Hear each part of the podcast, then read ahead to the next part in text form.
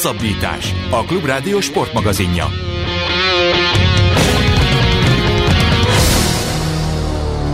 Szünet után maradunk a benzingőznél, és a Forma 1-et követően most a Lömani 24 órás autóversenyel, illetve a túraautó világbajnoki sorozattal fogunk foglalkozni, hiszen ott is azért a járvány alábbhagyásával kezdenek éledezni a dolgok, és ezekről a témákról most Lantos Andrással, az Eurosport kommentátorával, kollégánkkal fogunk beszélgetni. Szia Lanti! Sziasztok, üdvözlöm a hallgatókat! Hát igazából a, miután most a járvány megbénította a komplett sportéletet világszerte, nyilván ezt negatív hatása volt az automotorsportra is, ugyanakkor az e-sport tekintetében ott nagyon komoly előretölést lehetett észlelni, hiszen ott azért ezeket az automotorsportokat előszeretettel művelték. Neked ez hogy tetszik? Úgy, mint, mint tényleg így az autópályán, hát nem is felnövő, de ideje legnagyobb részét ott töltő szakembernek. Te hogy vagy ezzel az e-sporttal? Ez egy érdekes dolog ez az e-sport, mert hogy aki a valódi autósportot szereti, az általában úgy szokott ezzel a dologgal lenni, hogy jó, de az e-sport nem is igazi. Tehát, uh-huh. hogy, hogy, hogy hasonlít, meg, meg nagyjából olyasmi, mint a valódi autóversenyzés, de nem is igazi. Holott én azt gondolom, hogy a kettőt teljesen fölösleges összehasonlítani, hiszen két teljesen más dologról van szó, ezt azt hiszem nagyon nem is kell magyarázni. Uh, nyilvánvalóan az e-sportban nagyon-nagyon sok olyan tényező nincs jelen, ami a valódi autóversenyzésben. Annyira sok tényező, hogy, hogy nem is lehet azonos sportnak tekinteni a kettőt. Ebből kifolyólag nálam a, a két sport egyáltalán nem vész össze, nem gondolom, hogy az e-sport valaha is a, a szimulátoros autóversenyzés valaha is át fogja venni bármilyen formában az autóversenyzés szerepét, kivéve ha megszűnnek az autók a világon, és autósport sem lesz, hiszen ugye van az a legendás mondás, hogy amíg két autó lesz a világon, addig autósport is lesz, mert azok versenyezni akarnak majd egymással. Szóval ettől még nagyon messze vagyunk, úgyhogy én inkább két teljesen különálló sportként tekintek rá, és, és ebből a szempontból a, a szimulátoros autóversenyzés is egy nagyon-nagyon érdekes dolog, már csak azért is, mert uh, míg a legtöbb sportot valamilyen szinten azért majdnem mindenki tudja űzni. Tehát ha van egy labdád, akkor tudsz focizni, ha van egy kisebb labdád, akkor kézilabdázni, ha van egy hálód, akkor röplabdázni és folytathatnánk. Addig azért az autósport ez egy olyan dolog, az az élmény, amit az autóversenyzés jelent, amit nagyon kevesen tudnak megtapasztalni az anyagi vonzatai miatt, és, és erre viszont egy nagyon nagy lehetőség a szimulátor, hogy annak egy részét, nyilván nem az egészet, és soha nem is fogja tudni az, az egész élményt visszadni, de annak az élménynek egy részét azt megadja. Úgyhogy ebből a szempontból én nagyon örülök, hogy ez a sport is előtérbe került, Nyilván, ha választani lehet egy valódi autóverseny meg egy szimulátorverseny között, akkor, akkor ha, ha kis polszkikkal versenyeznek, akkor is a valódit fogom megnézni, egyszerűen azért, mert, mert számomra több, tartalmasabb, vastagabb élmény, mint, mint a szimulátor, de, de egyébként a szimulátort csinálni, a szimulátor versenyzésben részt venni, az, az elképesztően nagy élmény. Itt a következő hétvégén lesz egy elég komoly szimulátoros verseny, ez a Le Mani 24 órásnak a uh, szimulátor versenye, ami önmagában elég furán hangzik, mert ugye annak a versenynek a lényege az az, hogy cserélődnek a versenyzők, gumitaktikák, stb. stb. Ezeket a finomságokat hogy lehet átültetni a szimulátorba, ahol ugye nyilván nem cserélődnek a versenyzők, maximum úgy, hogy átkapcsolnak valami kapcsolót, és valaki másnak az otthoni kormánya fogja onnantól kezdve irányítani az adott autót. Igen, hát ez pontosan így lesz, de ha, ha belegondolsz, ez azért ugyanúgy egy, egy fontos tényező.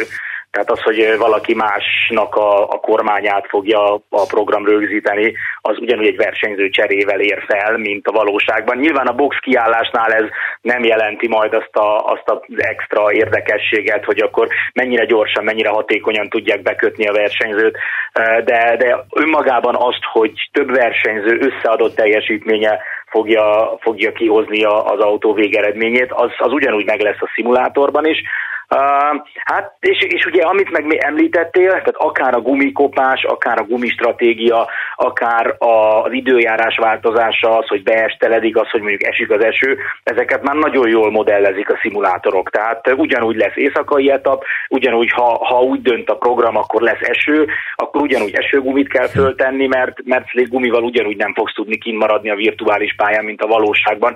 Tehát, hogy nagyon sok mindent jól, szimulá- jól modelleznek már ezek a szimulátorprogramok, és a, az endurance, a szimulátoros endurance versenyzés az egy nagyon régóta létező dolog, csak hát, ahogy ugye Faga is említett az elején, nem került ennyire a figyelem középpontjába, mert amíg volt, amíg lehetett június közepén valódi Lömani 24 órás tartani, addig senki nem akart szimulátorost.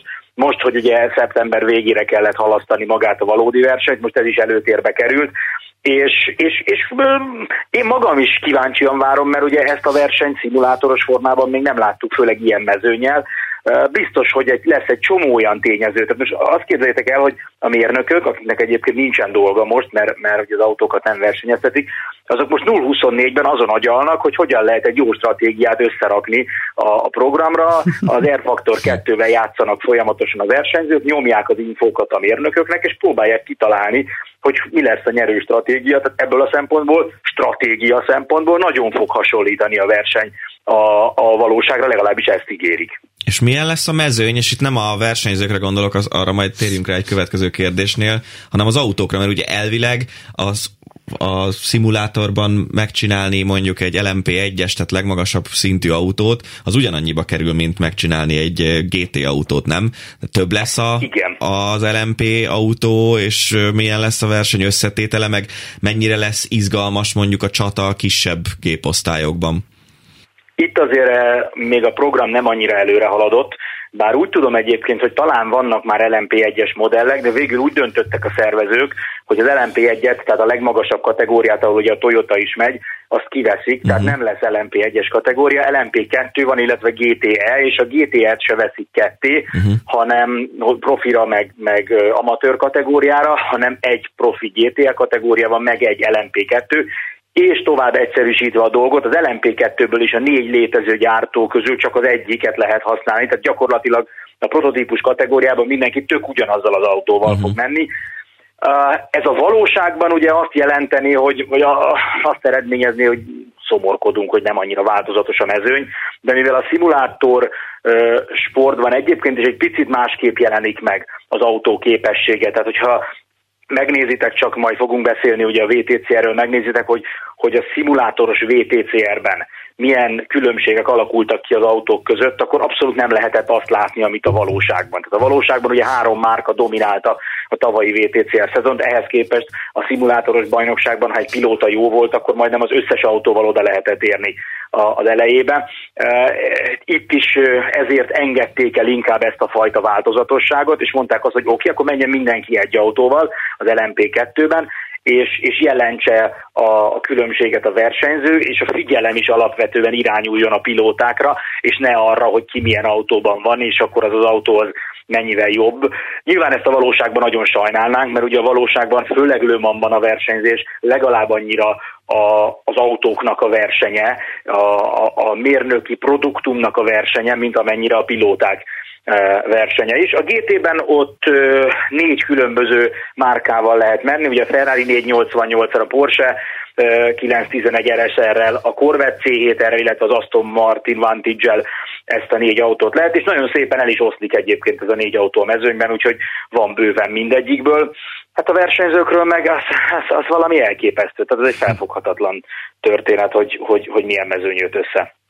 Ez talán az egyik legérdekesebb része szerintem ennek a szimulátoros autóverseny világnak, és itt függetlenül attól, hogy most Forma 1, vagy VTCR, vagy uh, ugye ilyen létezik Hungaroring e-sport bajnokság is jelenleg, uh, vagy Le Mans, hogy nyilván az igazán nagy autóversenyrajongókat azzal lehet leültetni, hogyha olyan autóversenyzőket viszel, akik igazán nagy sztárok, mondjuk nem tudom, Charles Leclerc, vagy, vagy hasonló szintű neveket, akik azért elég sokat szimulátoroznak mostanában. Viszont őket meg egy csomószor megverik a számunkra teljesen ismeretlen szimulátoros versenyzők, és valahogy ki kell alakítani, gondolom, egy olyan mixet egy ilyen lömani csapat összeállításánál, hogy, hogy legyenek szimulátorosok, mert legyünk gyorsak, de legyenek sztárok is, mert figyeljenek oda ránk és a szponzorainkra. Így van, és ezt így is csinálták, ezt nagyon okosan kitalálták. A, egyébként is megvan szabva nagyon sok kategóriában Lömanban, hogy milyen licenszű versenyzők mehetnek, és abból hány egy autóban. Ugye arany, platina, arany, ezüst, bronz, így osztályozzák a versenyzőket eredmények alapján, és ott is meg van határozva, hogy mondjuk a az LMP2-es kategóriában, vagy a GTA kategóriában, hogy milyen licences versenyzők, és abból hány lehet egy egységben. Itt is meghatározták ezt, hogy lehet maximum kettő szimulátoros profi. Van, aki ezzel élt, a legtöbb csapat egyébként két valódi versenyzőt és két szimulátoros profit rakott be. Néhányan vannak, különösen akik egyébként is az LMP2-ben mennek, és megvan a három versenyzőjük. Ők úgy döntöttek, hogy a három fix profi versenyzőt, valódi versenyzőt beteszik az autóba, és akkor mellé raknak egy negyedik szimulátoros profit. De egyébként, ha megnézitek a, a szintén visszautalva VTCR szimulátor bajnokságára, ott például Esteban Guerrierinek körülbelül három futamra volt szüksége ahhoz, hogy a vert mezőnyből az egyik bajnok esélyes legyen, és ugye az utolsó két versenyen már, már teljesen egyenrangú ellenfele volt a szimulátorosoknak, nyilván azért, mert otthon ült Barcelonában, és szerintem a napfényt nem látta heteken keresztül, mert egyfolytában szimulátorozott, ezt el is mondják egyébként a profik, hogy, hogy ilyen napi 5-6-7 óra gyakorlás alatt ne is álmodja arról, hogy a, hogy a nagyokkal fölvetted a versenyt, mert ez, ez a világ ez erről szól. Tehát annyi idő van és annyi lehetőség a, az edzésre, hogy nüanszokig ki kell gyakorolni minden kanyart, minden féktávot, és, és csak hogyha ezt az időt beleteszed, akkor lehetsz igazán jó. Nyilván ezt a profik nem tudják beletenni, nem is akarják beletenni, mert nem is akarják nagyon, hogy a szimulátoros élmények felülírják a valódi élményeket, hiszen ugye bármennyire is jók ezek a szimulátorprogramok, azért tökéletesen nem modellezik a valóságot. Úgyhogy ezért van az, amit említettél, hogy a szimulátorosok megverik a, a, a profi, a valódi autóversenyzőket, és ezért döntöttek úgy, hogy akkor, akkor legyen ez egy mix, és egyetlen egy csapat van, az amerikai Penske, amelyik úgy döntött, hogy ők nem hoznak szimulátorversenyzőt. Mondjuk azért egy Montoyával, egy Pagenóval, Ricky Taylorral, meg egy Dane Cameronnal ezt jól mutatnak, de nagyon kíváncsi leszek, hogy, hogy ők így fel tudják-e venni a versenyt azokkal, ahol vannak szimulátorpilóták. Az érdekes, amit mondasz, mert a felkészülésük során azért ezeknek a versenyzőknek a, ki kellett próbálniuk és használniuk kellett ezeket a szimulátorokat, illetve arról is elég, ha csak Mielis Norbert pályafutását nézzük, az is előfordult, hogy szimulátor királyból lett úgymond az aszfalt királya, tehát hogy ez egy annyira összetett téma, és talán ezért is várják nagyon sokan ezt az egész versenyt, illetve az ilyen versenyeket, mert, mert tényleg rengeteg érdekességet, eh, meg akár meglepetést hordozhat magában. A, ha viszont rátérünk most már a, a, az igazi eh, versenyzésre, akár Le akár a VTCR-rel kapcsolatban, akkor eh, mit lehet tudni az idényről mindkét versenyel kapcsolatban? Az, hogy Le elhalasztották és szeptemberben rendezik, azért az a dátum nagyban befolyásolhatja magát a versenyt is, nem? Gondolok itt most pusztán az időjárási körülményekre, hiszen egy júniusi időpontról szeptember vége, szeptember közepe, valami ilyesmit mondtad, ugye? Vége, igen. igen, oda, igen. oda tolták el, azért ott, ott, ott közbeszólhatnak az időjárási különlegességek, nem? Részben benne van, tehát az időjárás is benne van, bár ha most visszagondoltok arra, hogy itt Magyarországon milyenek voltak a, a szeptemberek, akkor kb. így szeptember közepéig végig tolódott a nyár, igen, vagy egy de hogy, utónyár. Igen, de mindig te mondod, hogy a Lömáni pálya az, az annyira hosszú, meg annyira furcsa helyezkedése van, igen. hogy ott akár az egyik felében süthet a nap, a másik felében pedig tombolhat a, a, az eső, meg, meg fújhat a szél. Igen, ez is benne van a pakliban. Ez, ezt nyilván nehéz megmondani. Az biztos, hogy sokkal való, vagy valamivel valószínűbb egy, egy változékony időjárás mondjuk szeptember végén, mint június közepén lett volna. Meg amit ne felejtsetek el, hogy ugye június, azért június közepe a hagyományos időpontja a Lömani 24 órásnak, mert akkor a legrövidebb az éjszaka. Uh-huh. Tehát hosszabb lesz, most én nem vagyok sem meteorológus, se csillagász, hogy megmondjam, hogy júniustól szeptemberig mennyit hosszabbodik a sötét időszak, de hosszabb lesz. Hát szerintem lesz az, az egy ilyen 4-5 óra körülbelül. Mert ugye a, lehet, a napi egyenlőség környékén lesz akkor a, a verseny, Igen. tehát lehet, hogyha szeptember végén van, akkor már több lesz elvileg az éjszaka, mint a nappal a versenyben. Viszont az biztos, hogy, hogy jelentősen hosszabb lesz az éjszakai időszak. Ugye ehhez a csapatoknak a taktikát hozzá kell majd állítani, főleg azoknak a csapatoknak, ahol vannak bronzlicences versenyzők, tehát akik üzletemberek, amatőr pilóták, ő nekik, ők ugye megpróbálják hátrában elkerülni az éjszakai szakaszt, és ezt rábízzák valamelyik profira, és, és inkább nappal mennek, de vannak az úgynevezett vezetési idők, tehát minden pilótának meg van határozva, hogy mennyi időt kell az autóban tölteni, és ugye ez egy, ez egy sakjátszma minden csapatnál, hogy akkor hogy jöjjenek ki, hogy minden versenyző akkor menjen, amikor éppen ideális neki az időjárás, ideálisak a fényviszonyok, de hogy közben a verseny végére mindenkinek meglegyen a kötelezően az autóban töltendő idő, és ez például, ugye erre egész jó sablonok vannak már az eredeti időpontra. Most szeptemberre teljesen teljesen más stratégiát kell kitalálni.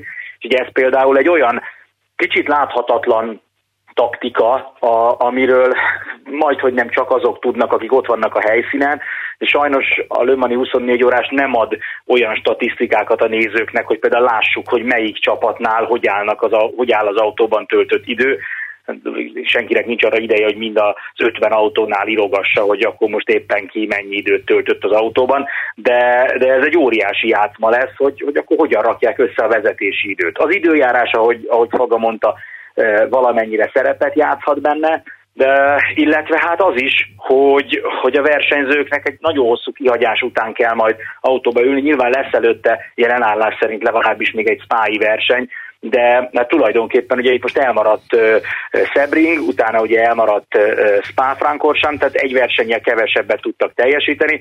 Érdekes lesz ez a hosszú szünet után Le Mansba menni. Egy verseny és utána Le Mans, ráadásul ugye nem lesz, ha jól tudom, amit legutoljára olvastam, nem lesz Le Mani tesztnap sem, hm. tehát a, az első edzésen ülnek majd először autóban a, a Le Mani pályán, úgyhogy lesz egy csomó olyan dolog a 24 órás tekintetében, amit kívülről talán nem fogunk annyira látni, de megnehezíti a csapatok dolgát, és lehet, hogy egy kicsit föl tudja majd borítani az egyébként meglévő sorrendet. Hát elég izgalmas uh, lesz. Mond? Mond?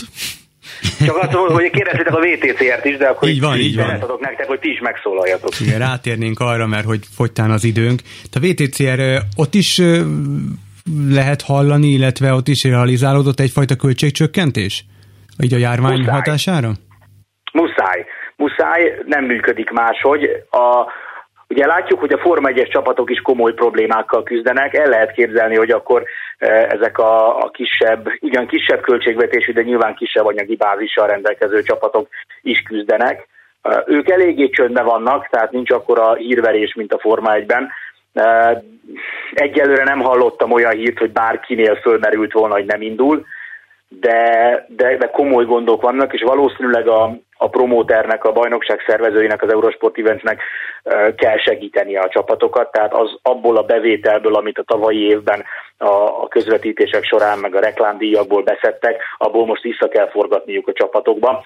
És egyébként ugye az elmúlt napok nagy híre, hogy az Engő Motorsport visszatér. Én azt gondolom, hogy, hogy bármennyire is furcsa ez, de Zengő Zoliéknak egy kedvező szituáció volt, hiszen Zoli nagyon jó kapcsolatban van a bajnoksággal, és és én azt hiszem, hogy, hogy itt, itt nagyon komoly kedvezményeket tudott most kiharcolni Zoli az indulás szempontjából, mert a, a bajnokságnak egyszerűen szüksége van rá, szüksége van az ő autóira, szüksége van egy ilyen tapasztalt csapatra, amelyik régóta ott van, amely megbízható ö, csapat, és, és tulajdonképpen ilyen szempontból a koronavírus még, vagy ez a, ez a válság még segítette Zoliékat. Nem vagyok benne biztos, hogyha nincs ez a koronavírus válság, akkor, akkor, akkor most ott lennének, vagy, vagy hát ha nem is, ha ott is lennének, valószínűleg rögösebb lett volna egy picit az út, mint így, de ezt úgyse fogják elmondani, majd maximum megírják egy önéletrajzi könyvben.